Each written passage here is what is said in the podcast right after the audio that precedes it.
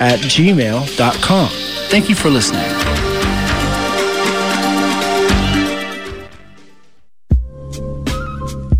KBOO Community Radio is a proud co-sponsor of the 2017 Iconic Music Party, Thursday, November 30th at 8 p.m. at the 6 West Lounge in Vancouver, Washington. Performing at this year's Iconic Music Party will be the True Original Beings, C4 The Prodigy, MC Groan, Mike Crenshaw, Caleb Wildcard, and Ivan Jamel. There will also be EDM and hip hop DJs at the 21 and over event. Again, that's the 2017 Iconic Music Party on Thursday, November 30th, 8 p.m. to 1 a.m. at 6 West Lounge, 606 Broadway Street in Vancouver, Washington. More information can be found at kboo.fm on the right side of the homepage under Community Events.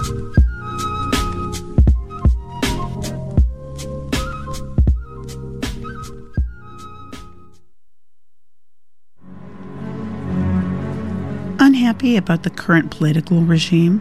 Want to do something about it? Something social justice related? But how do you find out about these things?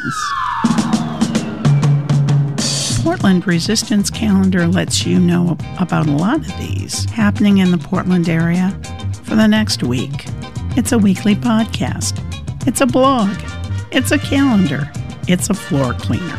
It's updated on Fridays. Learn more at kboo.fm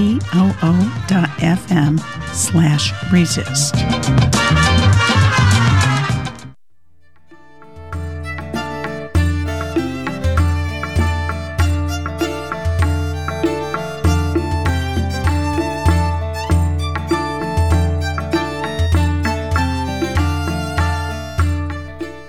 Hi, you're tuned to KBOO Portland. I'm Stephanie Potter, and this is The Recovery Zone, a show focused on healing our world. If we're going to heal this world of ours, probably one of the most important things we can do is wean ourselves off uh, fossil fuels. And my guest today is Jesse Hunter, a solar energy specialist, and he'll be talking about how clean energy can actually help solve a lot more problems than even climate change. They include climate change, the pollution, energy security, resource conflict, and more. But there's a lot of ins and outs to it, and he wants to talk about all of this. Uh, and you can call with your questions and comments at 503 231 8187. So, Jesse, are you there? Hi, Stephanie. Can you hear me? Yeah, great. You sound good. Okay, so um, I'd like to start out with kind of an overview or a framework. I, I know that you're the father of a three year old, and so, on that level, for sure, you have a vested interest in the human race surviving and thriving. Is that right? Absolutely. Of course, I have it regardless. I right. I me too. all people.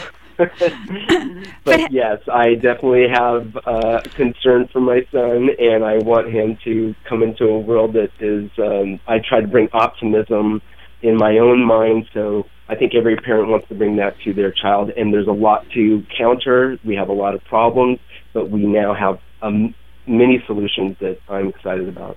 Uh, and just to start, um, how does how does that world look to you that you'd like him to grow up into? Um, just what kind of society and world uh, would would work for you for him?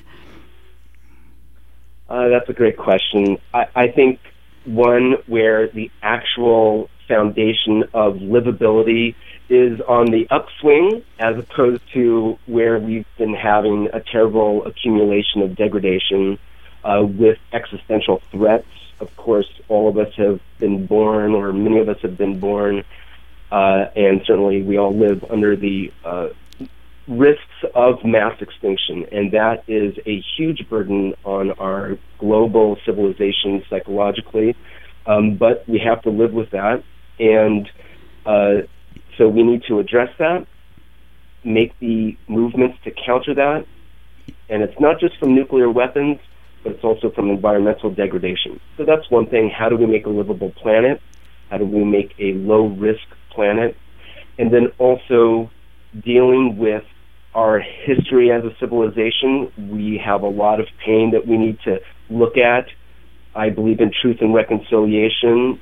We are a species that has had untold amount of war and conflict.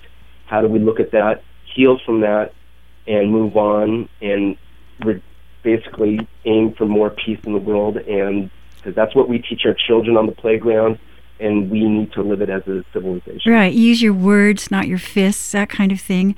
And and I guess for me also, just to add into that. Um, a kind of a world where we're really looking deep into the future, like seven generations out, like um, the Native Americans used to talk about, or um, and also where maybe we're not so into using our fellow creatures as resources. Um, how That's does that right, work for yeah. you? That's right. So that's I was listening to a documentary that was just talking about how Mother Nature is abundant, but you must follow the law and the law of respecting regeneration. And if you don't follow the law, the law ultimately has no mercy. It is if we do destroy our our biosphere, we perish along with it. There's just no question there. So the imperative to make this move is uh, very serious, but it's and sober. But there are solutions, so we just need to approach it with a, a calm, cool, and collected mind, and, and keep pressing ahead. Yeah, like Mother Nature bites back, or that kind of thing. If we're not uh, really on top of it, but we Well, are. Well, we could, what's yeah, that? I, I, I would I wouldn't make it so much of a uh, anthropomorphization of it. You know, I, I don't look at it as revenge. I just look at it as you know, this is our body, this is our world. We need to exercise and eat good food, and um, yeah, so not so much as revenge. I, I'm trying to take that element out of this. Uh-huh, good. Even yeah, even those companies that have uh, that seem at the forefront of polluting the planet uh, for profit. I'm even now trying to apply, you know, NVC nonviolent communication or compassionate communication and thinking to, to in a sense, what we would normally call our enemies. Uh, we definitely need to fight them uh, with all of our strength, or, or I should say, use all of our energy to strive for a healthy situation, but take some of the uh, the I guess emotional angst out of it and just look at okay, is there uh, a company, say for example DuPont or Monsanto or the chemical companies that we have uh, a huge amount of criticism towards? The people who are working there ultimately they're just like us. All of us are trying to survive and thrive individually. We make compromises. It is part of the human predicament. And so, even if I, I may want to press charges against a uh, someone who was illegally polluting the planet, or even legally but immorally, um, we don't need to characterize them as inhuman. So that's uh, something I'd like to add into the environmental movement. Great. I, I, yeah, it's like you don't want to be just creating more war, basically, in, in a situation That's where right. that calls for peace. But um, uh, we do have a lot of problems going on now, as everyone knows. Um, and for for you, what would you see as like some of the most critical? Uh, Well, so that's a long list, of course. Um, Yeah. I Maybe yeah, a so few I of them. At, so I look at I look at pollution and environmental degradation, and of course climate change, and then also so again, what I'm here to talk about largely is the solutions. yeah, And what are those solutions for? yeah. Do this and of briefly. Yeah, and one of the key sectors is the energy sector. So we have uh, the Solutions Project. I've talked about this in the past, and I'm glad to be on here to give the updates on this. But the Solutions Project is a is work from Mark Jacobson out of Stanford University. He's proposed 100% renewable energy for all the world's purposes. This would eliminate all fossil fuels, coal, oil, nuclear, and gas. And I actually I count nuclear as a form of fossil fuel. You literally have to dig it up. Uh, it isn't a carbon-based fuel, but it still has many challenges, and we can talk more about nuclear's role in in this. But that is one of the key elements for addressing both pollution and climate change, and also energy and economic stability. Because that, without that, we're going to be striving on half measures. We have to have something that works economically. And he's he's actually saying it's completely feasible for our energy to be um, uh, Mark Jacobson for our energy to be 100% renewable Um, that, and you agree with that then, right? Like 100% and without nukes or without even biomass, right? Um, 100% renewable?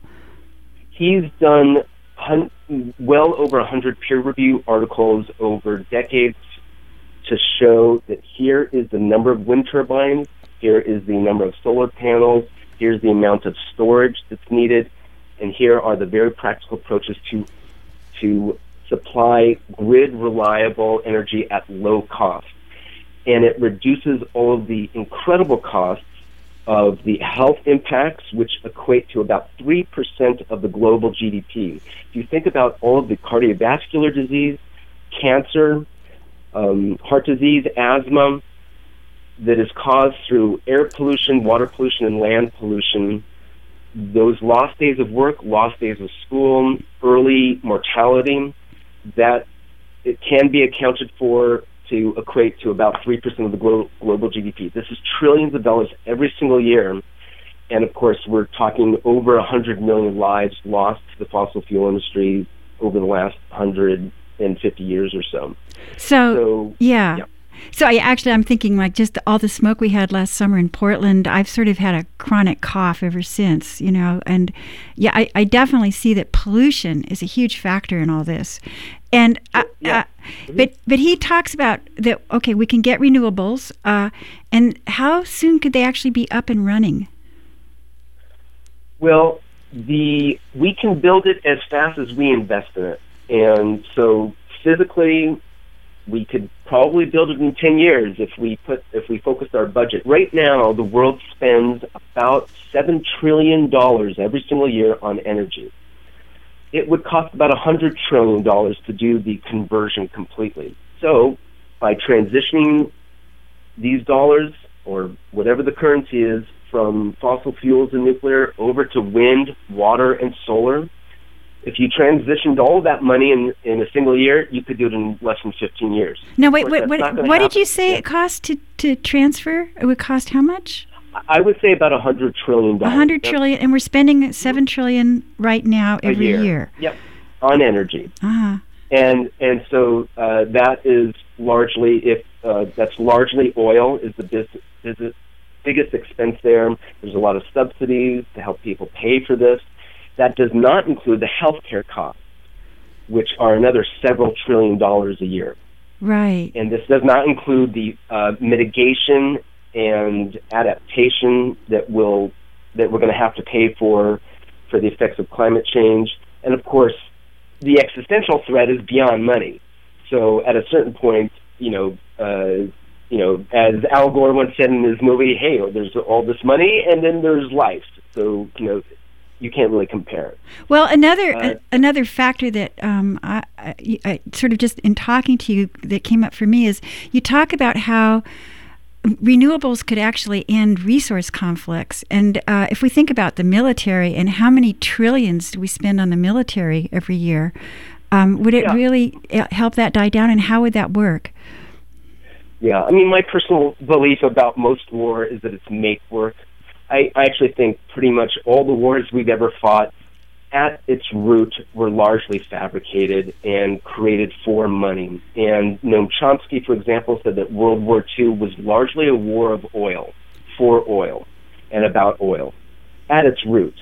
And you could say that also about World War One um, there was a conflict in Iraq. That's why we were. Uh, that's why the European powers were essentially once they saw where's the energy. People need energy, and so rather than blaming people again for striving through war, even as evil as that is, what do they need? They need energy, and so out of desperation, they go into war. So with renewable energy, we have enough wind power in, on the planet to supply the world's current energy needs seven times over.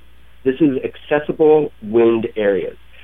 With solar, we have more than 30 times the world's energy demand. So if every country which has wind, has solar, had its own independent systems of wind and solar, there would be no need to dominate the Middle East, dominate this sector, to control those resources either for our own consumption, essentially theft through force, or as a political chessboard. That we don't need to control, say, Iraq's oil because they are trying to make a deal with another nation. And when every country has all the energy that it needs, then that really does reduce, in a sense, the fundamental causes of resource conflict. Uh, there may always be intent to dominate others. That again goes back to nonviolent communication. Some of the theories of that go back to the rise of agriculture, why we t- tend to dominate each other or try to dominate each other. But if there's an abundance of energy, it's it's it's pointless to try to dominate others. We have all the energy we need.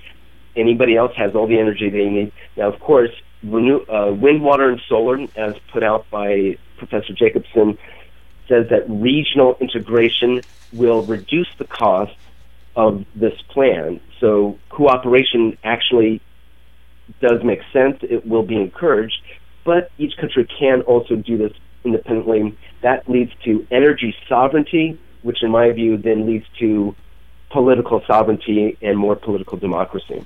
it sounds great. this sounds really good. Yeah. I want people to know uh, you're tuned to KBOO Portland. This is the Recovery Zone, a show focused on healing our world. And I'm on the phone with solar energy specialist and father of a three year old, Jesse Hunter, who, who's sharing his thoughts on how clean energy can help solve the challenges of climate change, pollution, energy security, resource conflict, and all kinds of stuff.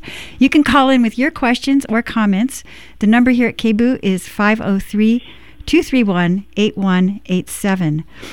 And so, so basically, um, back to maybe kind of a little more stressful. Um, there are people saying that we really have to turn this around and that, that we actually have, I mean, in terms of especially climate change, we have kind of a window here, you know, and some people are even saying it's too late. But um, what can you just give kind of uh, what you could describe as like, uh, do we have to have it done by uh, like one thing I read? Uh, we have to decrease it five percent each year until 2050.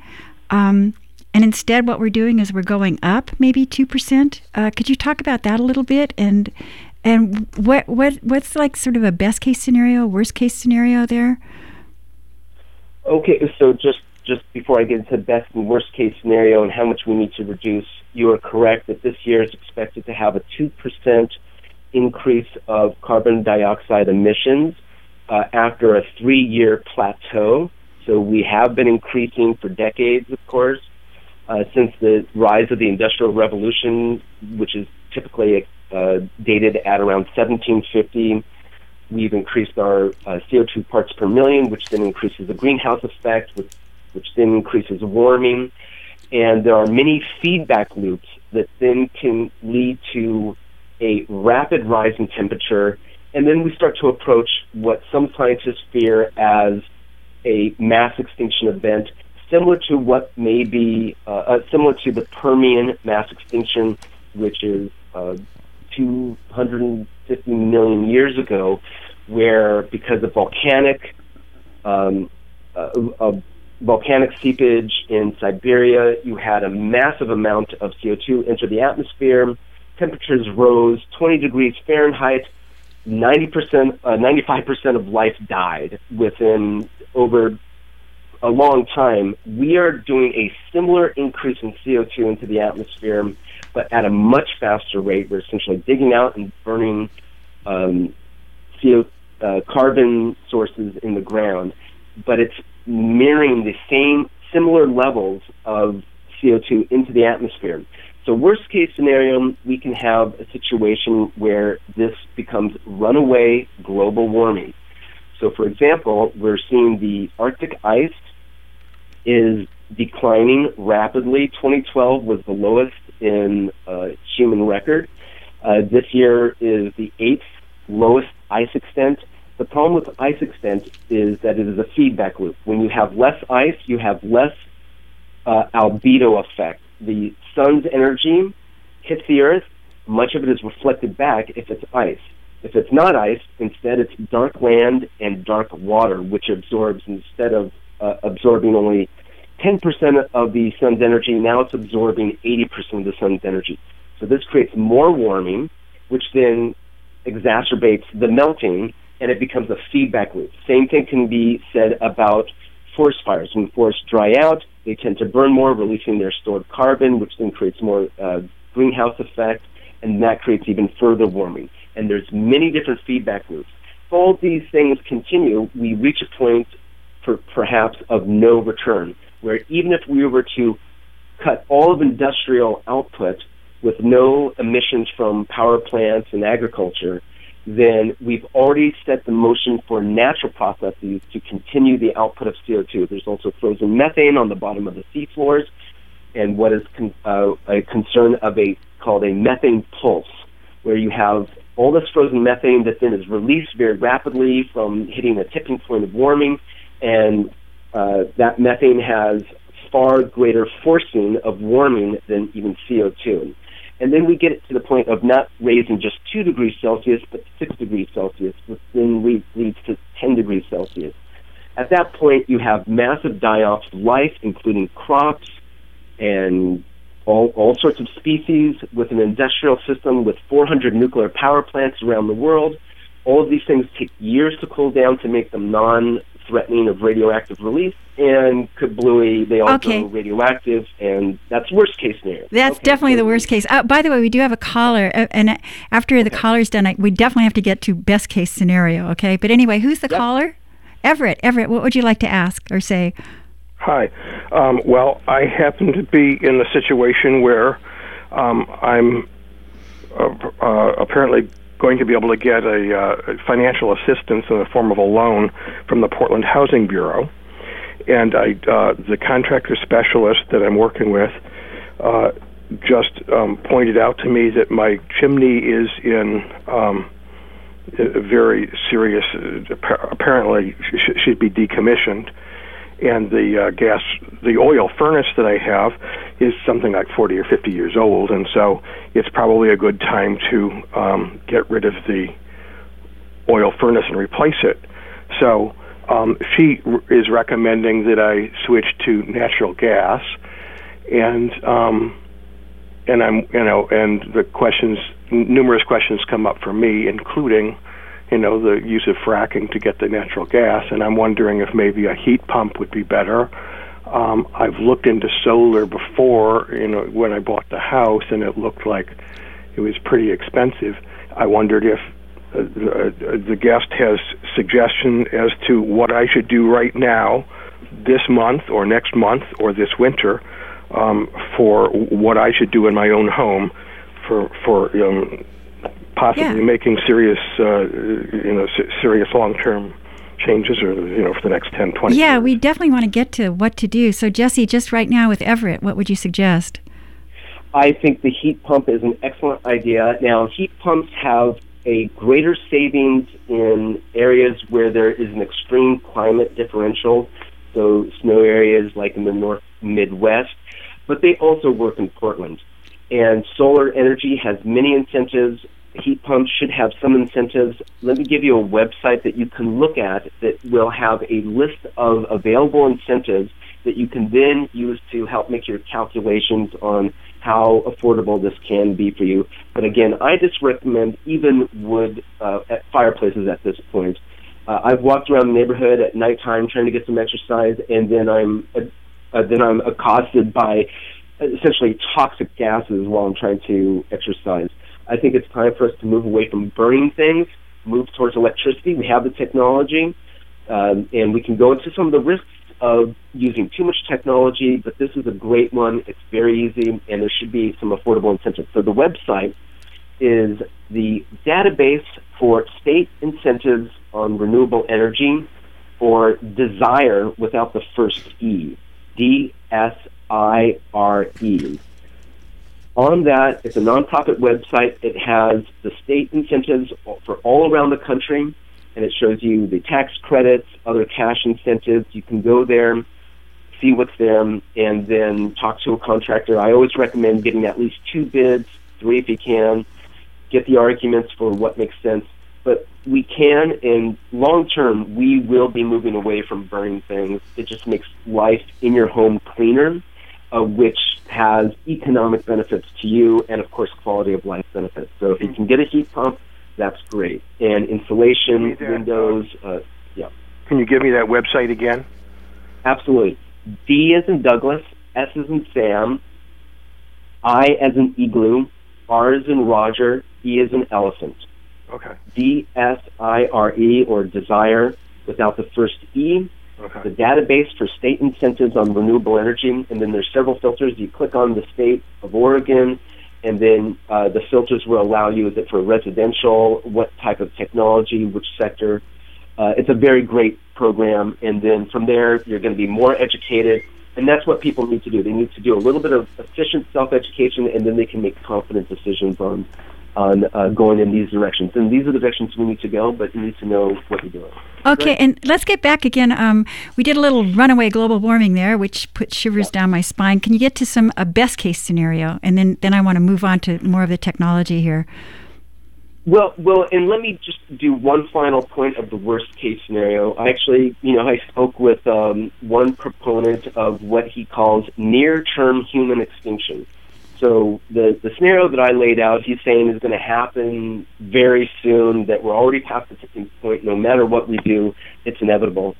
And okay, that's fine. But I would say all of us are born mortal. We all live with the predicament of having to die, and yet we need to live before that point, and we strive to live a very good life before then.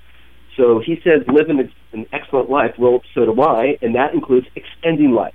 That's what we do as mortal beings, because by extending life, I mean, this is worst case scenario. Even if we're doomed, by extending life, then you are giving more opportunity to live excellently, to do your spiritual practice or whatever it is, um, and rather than apathy through fear.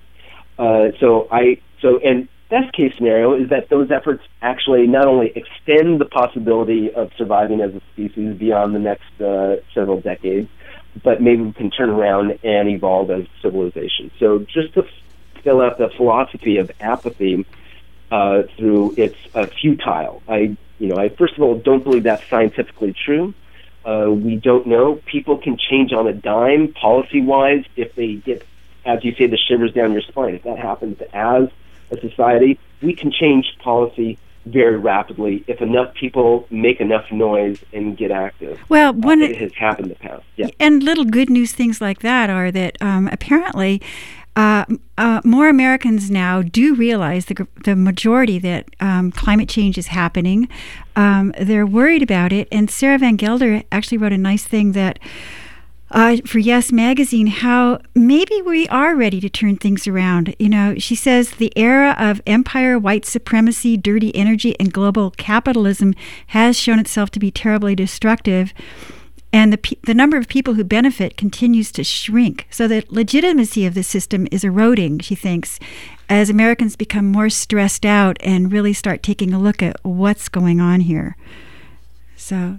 I, uh, and right on, and I would like to, you know, say its supremacy, in my view, is uh, my preferred way of looking at it. Yes, white supremacy, no doubt, but ultimately, just the concept of domination is a societal feature that again right to, any sort of uh, domination. Right that's right. uh, of and this goes back to nonviolent communication and Marshall Rosenberg's work where he talks about the source of this being as hunter gatherers the what some say the original affluence of societies all around the world whatever we looked like we lived in a very connected situation because you knew the the quality of life of every member of, of every person that you uh, lived with. And everybody was had interest in everybody else's well-being.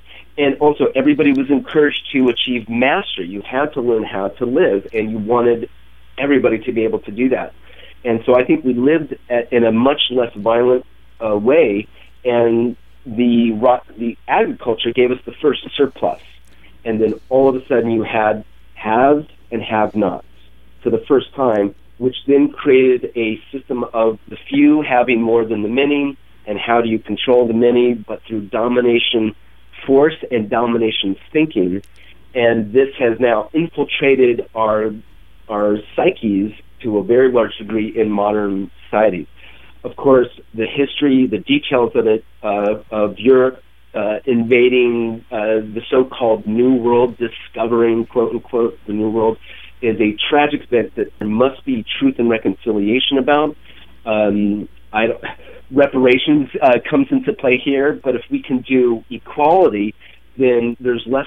We need less talk about reparations, and we can just have abundance for all. That's that's what I think is going to be a an important way to approach this. And actually, if Um, every if everybody has a solar rooftop, you know, that's a that gets back to everybody has their own little power station. Uh, you know, more more like where there's less one person having the power and uh, everybody having their own power um, could be a good thing.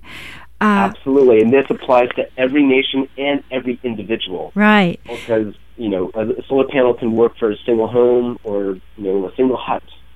This is the Recovery Zone on KBOO Portland. I'm Stephanie Potter. I'm speaking with solar energy specialist Jesse Hunter on how and why the shift to clean energy is a feasible alternative to uh, coal, oil, nuke, and gas, otherwise known as King Kong, and how it could actually solve a host of problems. You can call in with your questions or comments. The phone here is 503 231 8187. And um, so, anyway, uh, yeah. Be- uh, and just to finish up on what you asked, uh, you know, p- uh, via political ideology, this is across the board from conservative to moderate. Everybody is the vast majority of this nation and the world wants to go renewable energy for all purposes, uh, and regardless of education level, regardless of age. Well, This and- and you see that. I mean, like in, um, I guess, what, China, Scotland, France, India, they're all um, starting to mandate for just uh, no more gasoline powered cars. Um, China is really doing it. Uh, it's apparently the world's biggest maker and seller of electric cars. Um, and I, I just read where in India the government wants to leapfrog our system. So by the end of the next decade, it wants most, if not all, vehicles in India to run on electricity. They want their cars to be shared and they want their cities to be designed for humans, not cars. So, um, electric cars really are or could be a big part of this. Do you see that as part of the technology fix here? Absolutely. We just saw Tesla, an American car company, homebred here, that uh, just announced the uh, Tesla semi truck. So this will be able to, it performs better than the diesel truck. It doesn't have any local pollution. And they also unveiled their supercar, so both a toy for the those can afford it will help finance the mass market vehicle, which is expected delayed a little bit right now, the Model 3. That Model 3 will be able to go 330 miles on a single charge, 0 to 60 miles an hour in 5 seconds, and many other performance features. They, they have basically proven that electric vehicles outperform on every metric gasoline cars. Not only that, it is just a no-brainer for saving energy. Fossil fuel cars or internal combustion cars, ICE cars, they lose 80% of the of the energy of the fuel's energy through smoke and heat. It literally goes up in smoke. With electric cars, 80%? have 80%. Wow. Because think about how hot an engine is. Yeah. All that heat is just going up in the air. You can't you because you're creating a little a little mini explosion, mm, 200 times a minute or whatever the RPM is, and that heat is you can contain some of it, the pressure of that explosion, but most of that is going up in smoke. Now that doesn't even include the waste of the supply chain. What does it take to get oil pumped out of the ground, re- transported, refined, and of course the military system that has to guard that, control that, and so forth. It's an incredibly inefficient system. With electricity, well, first of all, you can have locally, uh, uh, locally um, controlled wind and solar to then make that electricity. That then goes to a plug to wheel efficiency of around ninety percent. Ninety the percent energy goes- efficiency. So only Yeah, ten you're percent talk- waste. Exactly. Wow. So by electrifying transport, you have a reduction in the primary energy of nearly uh, 25%. Excuse me. Uh, uh, it's even more than that. 30, 30, about 30%, or 25% is improved by moving just to electricity. Now, you have to get that electricity from somewhere. There's arguments that if it comes from coal plants, then it's really dirty. That is, that's nonsense. Coal plants, uh, even the worst, dirtiest grid is going to have less CO2 emissions per mile driven than an internal combustion car. Plus, internal combustion cars are not improving in their efficiency very much, whereas the grid itself is rapidly cleaning up. Right. Uh, again, with elect- uh, with cars, now we have ride sharing, and pretty soon the big one will be autonomous cars. This is coming on quick. We have pilot programs in uh, Phoenix and Detroit. There's a national bill that's pending to allow testing on the roads. England is putting out the bills. The technology is rapidly advancing. At some point, we're going to have autonomous cars. The advantage of that, and this is according to Tony Seba, S E B E uh, A, S E B A, Tony Seba, he's pointing out that when you buy a car, you use it only 5% of the time. It's parked 95% of the time. That is a disruption waiting to happen. So if instead of owning a car, most people just need to get from point A to point B on a regular on a regular schedule. So if you use a robo taxi, an electric, autonomous, transportation as a service vehicle, then that vehicle, after it drops you off, it can go and then pick up the next person. And so instead of parking and just sitting there all day, losing depreciation, to actually utilizing its manufactured value. You manufacture this car, let's put it to work. EVs also need far less maintenance. EV, electrical so, vehicle, right? Electrical vehicle, yeah. thank you. So, for example, the, te- uh, the Tesla Semi comes with a million mile warranty. Oh, uh, God. Also, and with the, the Model S, that's the, that's the sedan that Tesla put out, they come with an unlimited mileage warranty. It's within eight years, so it's eight years like most car warranties, unlimited mileage. So you have taxi services that go now from LA to Las Vegas that are putting on a quarter million miles a year, and they have no maintenance co- uh, costs except for tires. Wow. Yeah, well, and even so, like we own a Prius, and uh, it's got a way cleaner engine. It's it's only a hybrid, but the way cleaner engine than the old um, gas car that we had before. It was just you know all sort of gunky and oily all the time. The engine, and this is really crystal clean most of the time. So well, the, yeah, that, that's an improvement. Hybrids are an improvement, but they are definitely not not the, the way to go yet. we got to move on from that. Yeah. Yeah. Yeah. So electric vehicles. So we're talking now. If you have all electric, autonomous cars, you can basically bring the global fleet of about a billion cars are on the road globally right now.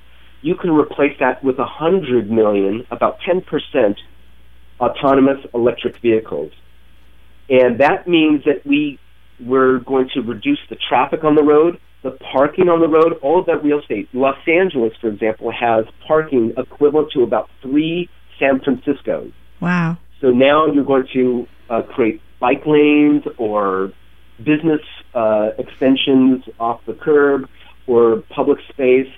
And then people, if they want to, if they need to get somewhere, they just go to a loading, uh, the loading area. They get in, they get taken to wherever they need to go there's also going to be, uh, well, there already is electric buses that are now um, being uh, ramping up. Yeah, and I uh, still uh, love the the trains in Europe. I mean, I, it seems like that would be another sort of great transportation um, solution. But yeah. Yeah. Yeah, but electric cars. Well, and, uh, and another thing on the on the hundred on the billion cars. So we have a hundred billion cars. I mean, excuse me, a hundred uh, uh, uh, a billion cars.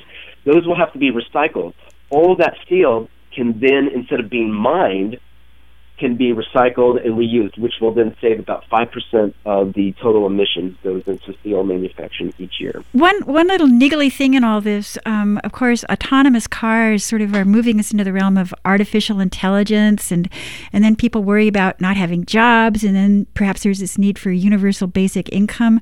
Could you just um, just a couple brief thoughts on this, and then I want to move on to agriculture. Sure. Yeah. After talking all the benefits about autonomous cars, here's some of the risks that people need to be aware of. And one of them is privacy. So now you can get into the car, say you're with your best friend, you can talk about your life uh, in total privacy. With an autonomous car, essentially it should be viewed as public transportation. They have facial recognition, they have audio recognition, essentially everything that you have is uh, everything that is being done by your person in that car is theoretically recorded and kept in, as data. Uh, this is a potential problem, especially with the revelations from Snowden, where we see that uh, the United States very well may be spying on us uh, in ways that we would consider not only illegal but uh, dangerous uh, from a personal liberty uh, perspective. So that is a concern. So somehow we need to have a lot of political movement towards making sure that this data is not being abused. Right. Not only that, if you think about an electric autonomous car, it has well over a dozen cameras all around it to make to make it work. So now you're going to have electric vehicles going down your street, not just a Google car every once in a while, but all the time, every minute, you're going to be having a vehicle that is essentially monitoring all the streets of all the cities of the world. Where is that data going? Is that secure? So that is a concern for me. And yet, I'm also a proponent of this technology. So, but we need to be uh, very crystal-eyed about that. Now, in terms of jobs, we're looking at uh, potentially a unprecedented unprecedented disruption of labor from uh, not just cars but all sorts of robots. This uh, this is in agriculture. This is in uh, the legal system, medicine. So not just blue collar jobs but white collar jobs. Now you have uh, the IBM computer Watson that can do a natural language query. So if you if you're a, a lawyer, instead of hiring a paralegal at $100 an hour, you can say to Watson, okay, look up all the case law on this relative issue, and then in a flash, it can bring up all of the relevant case case law. And so this is seems to be inevitable. Now, there's two ways to look at this. Okay, great. We have less work to do. Let's let the robots do this. This was kind of the utopian modernism of the 1930s, saying, okay, we can have a life of leisure. The problem is is concentration of wealth because who owns these machines, and then now you have unemployment. In Germany, for example, when there's low uh, employment, everybody just cuts their hours. So we, everybody tightens tightens their belt a little bit rather than laying people off and having some people with full time work.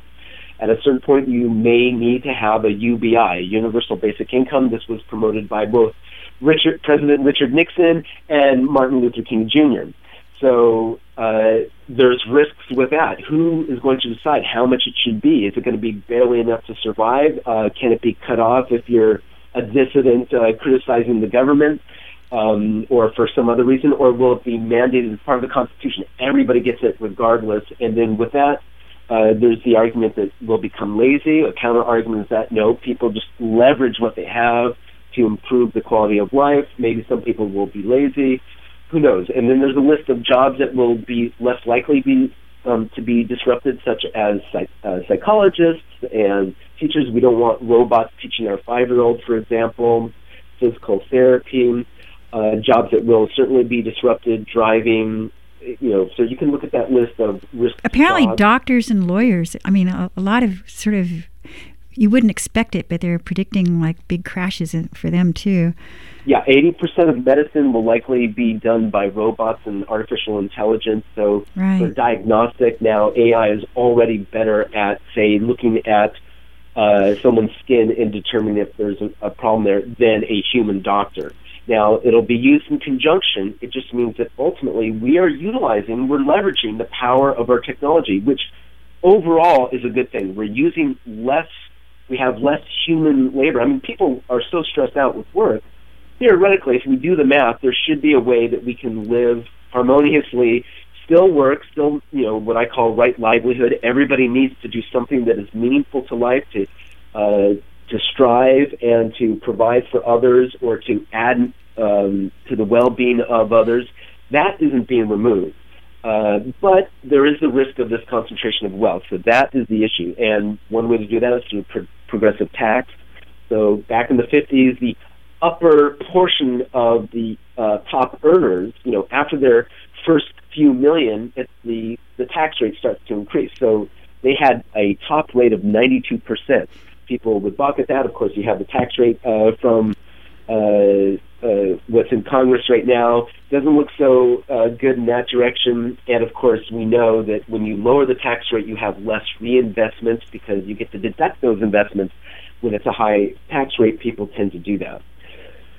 Right. Well, anyway, um, I, w- I want to let listeners know that you're tuned to the Recovery Zone on KBOO Portland. I'm Stephanie Potter. I'm speaking with solar energy specialist Jesse Hunter on how and why the shift to clean energy is possible.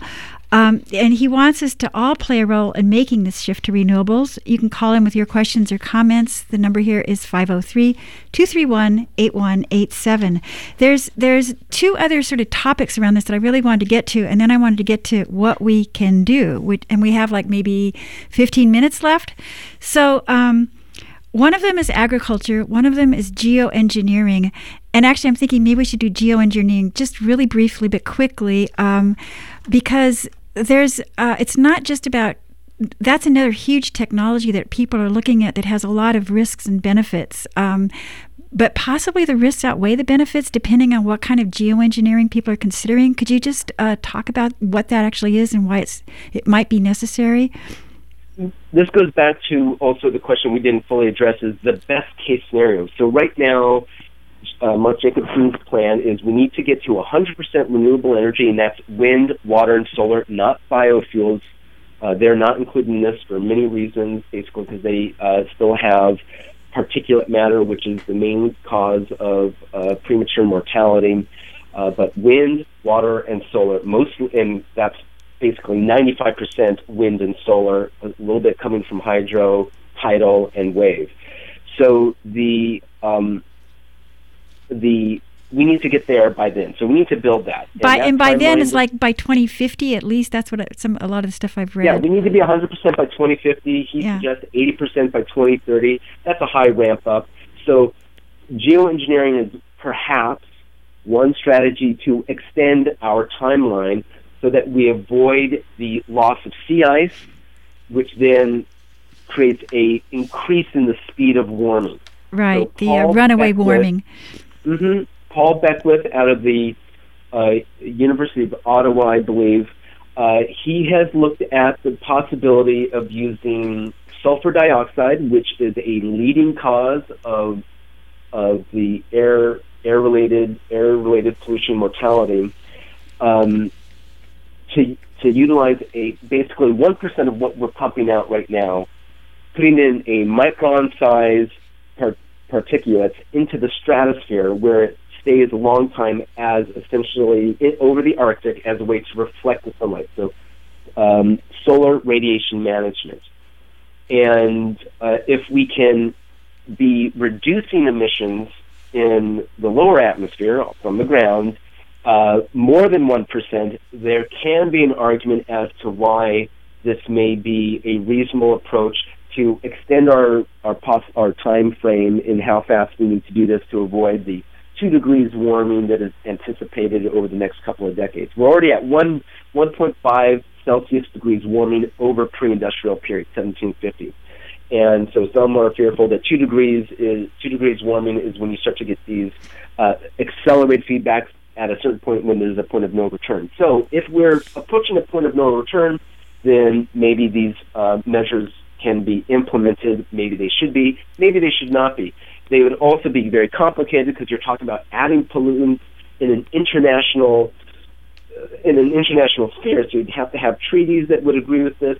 Uh, what are the um, the fair ways of mitigating this? But there's other ways of taking carbon out of the atmosphere so you can have biochar, which you're essentially uh, burning or you're making charcoal essentially out of um, biomass and then burying that. You can also have direct carbon capture, which is essentially a machine operated with energy that then captures carbon, turns it into bricks, turns it into gas. You can bury it underground. You can use it in industry for plastics or so. Uh, uh although I think all plastics should be bioplastics eventually.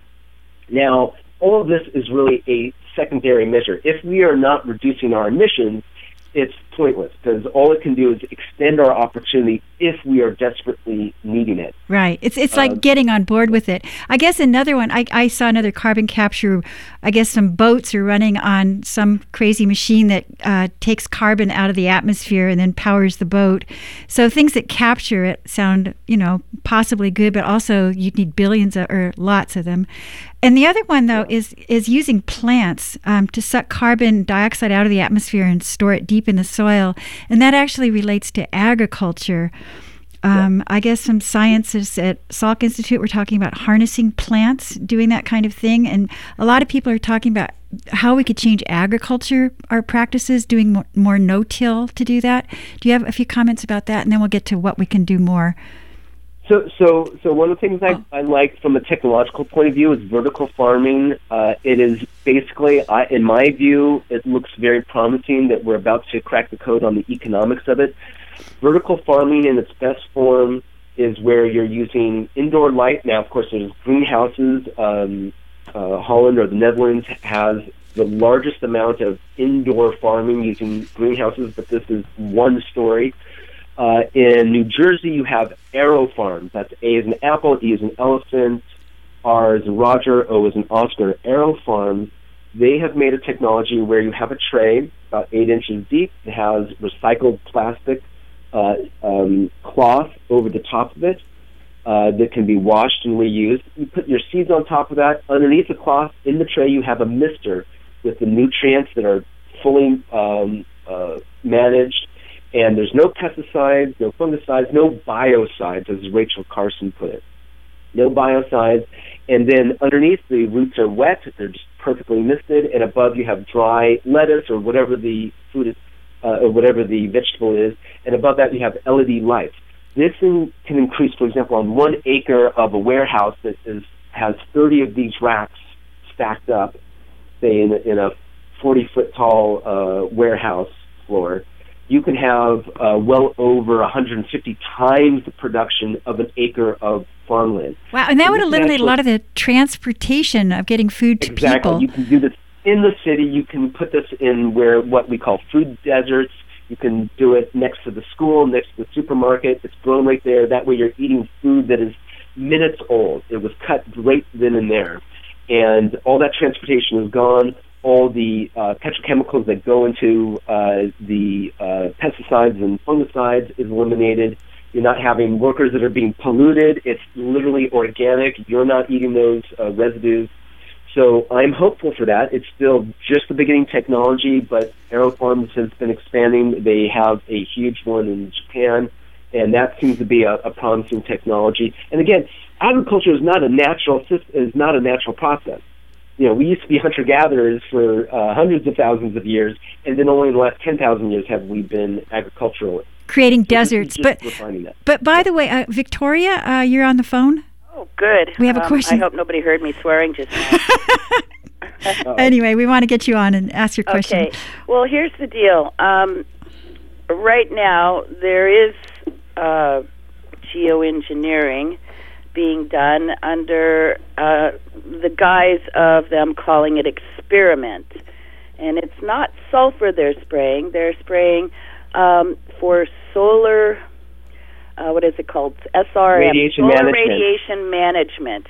And um, I've been following the skies uh, because I look up at the stars and I love the beauty of the clouds, the former clouds, the natural clouds. It's been going on since before 1992, in my mind. Um, there's all kinds of information out there about weather, force weather warfare uh, with the United States, as well as you know seeding um, clouds for weather management. There's even people advertising on the internet. Um, make sure your outdoor wedding has rain free, and um, so they've been doing this for a really long time.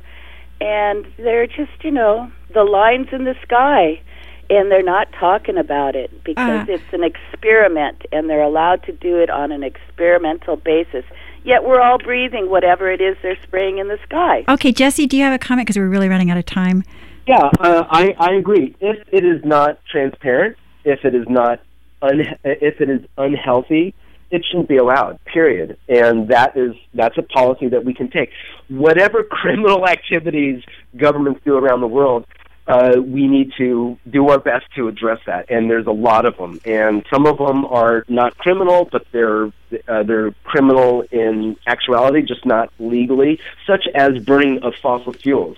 So fossil fuels themselves are the largest source of. We're taking it from the ground and then pumping into the sky. That is causing four to seven million deaths per year. Now, many derivatives. This was part of the work from Rachel Carson, uh, and she was bitterly battled by the chemical companies. And of course, on this today is the uh, is the anniversary of JFK's assassination. He was a great supporter of Rachel Carson, and the polluting of our environment. Her book Silent Spring became essentially the basis of the environmental movement, and or it, it it made it very popular at that time. And so, any kind of uh, polluting uh, that's coming in under the guise of a solution, yes, needs to be addressed.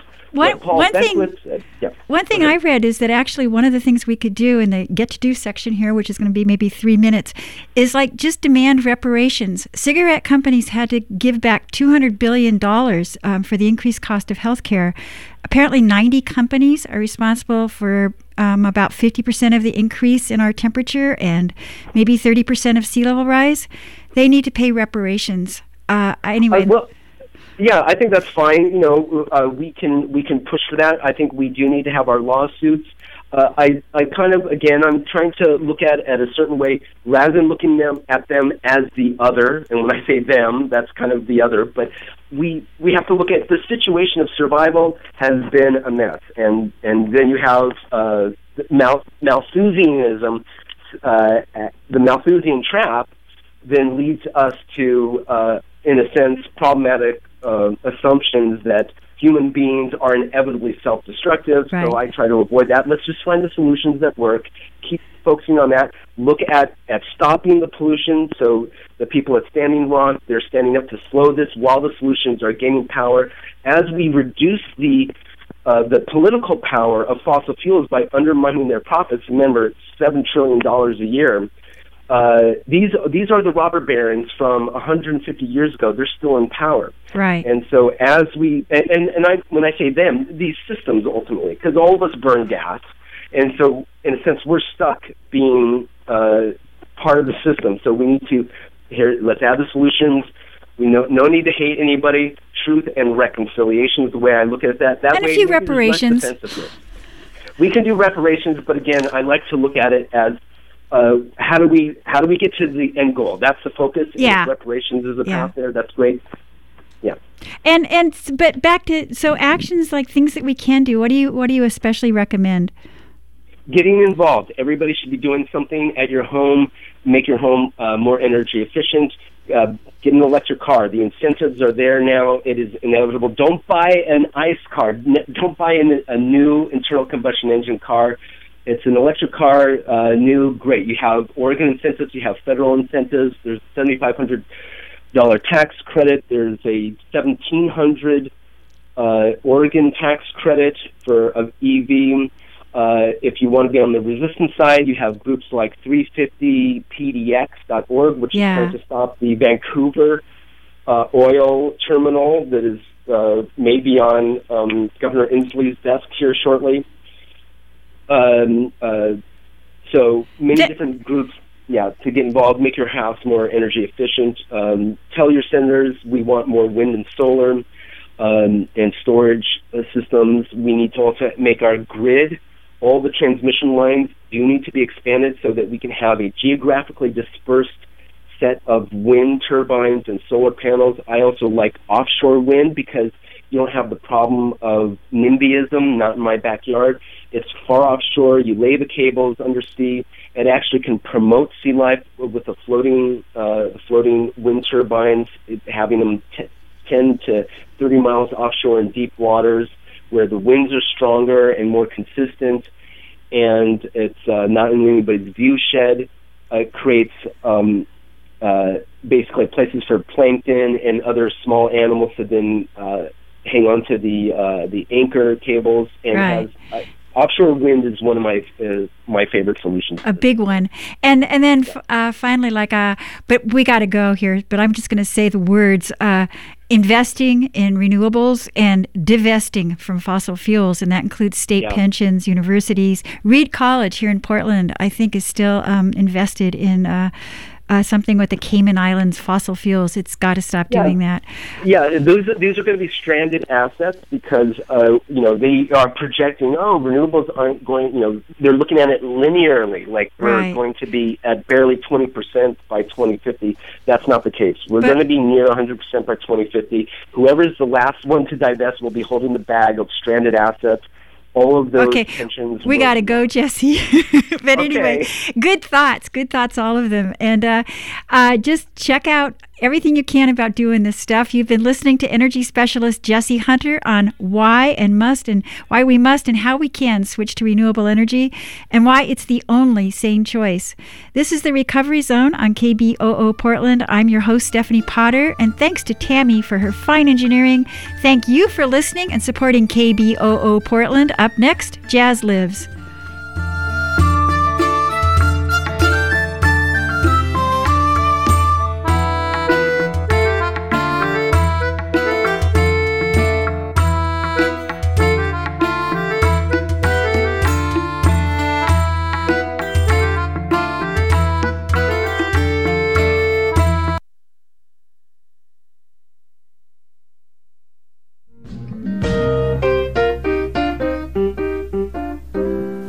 KBOO Community Radio is a proud co sponsor of the Hats for the Homeless donation drive. From December 1st through the 15th, five Southeast locations will collect clean, new, or gently used hats, scarves, and gloves, and the folks at Zippity News will distribute them to local shelters. Dropbox locations and more information can be found at kboo.fm on the right side of the homepage under Community Events. KBOO Community Radio holds open meetings concerning the operations and programming of KBOO in accordance with requirements of the Communications Act of 1934 and certification requirements of the Corporation for Public Broadcasting. Information about KBOO Community Radio's open meetings policy is available by calling the station at 503 231 8032.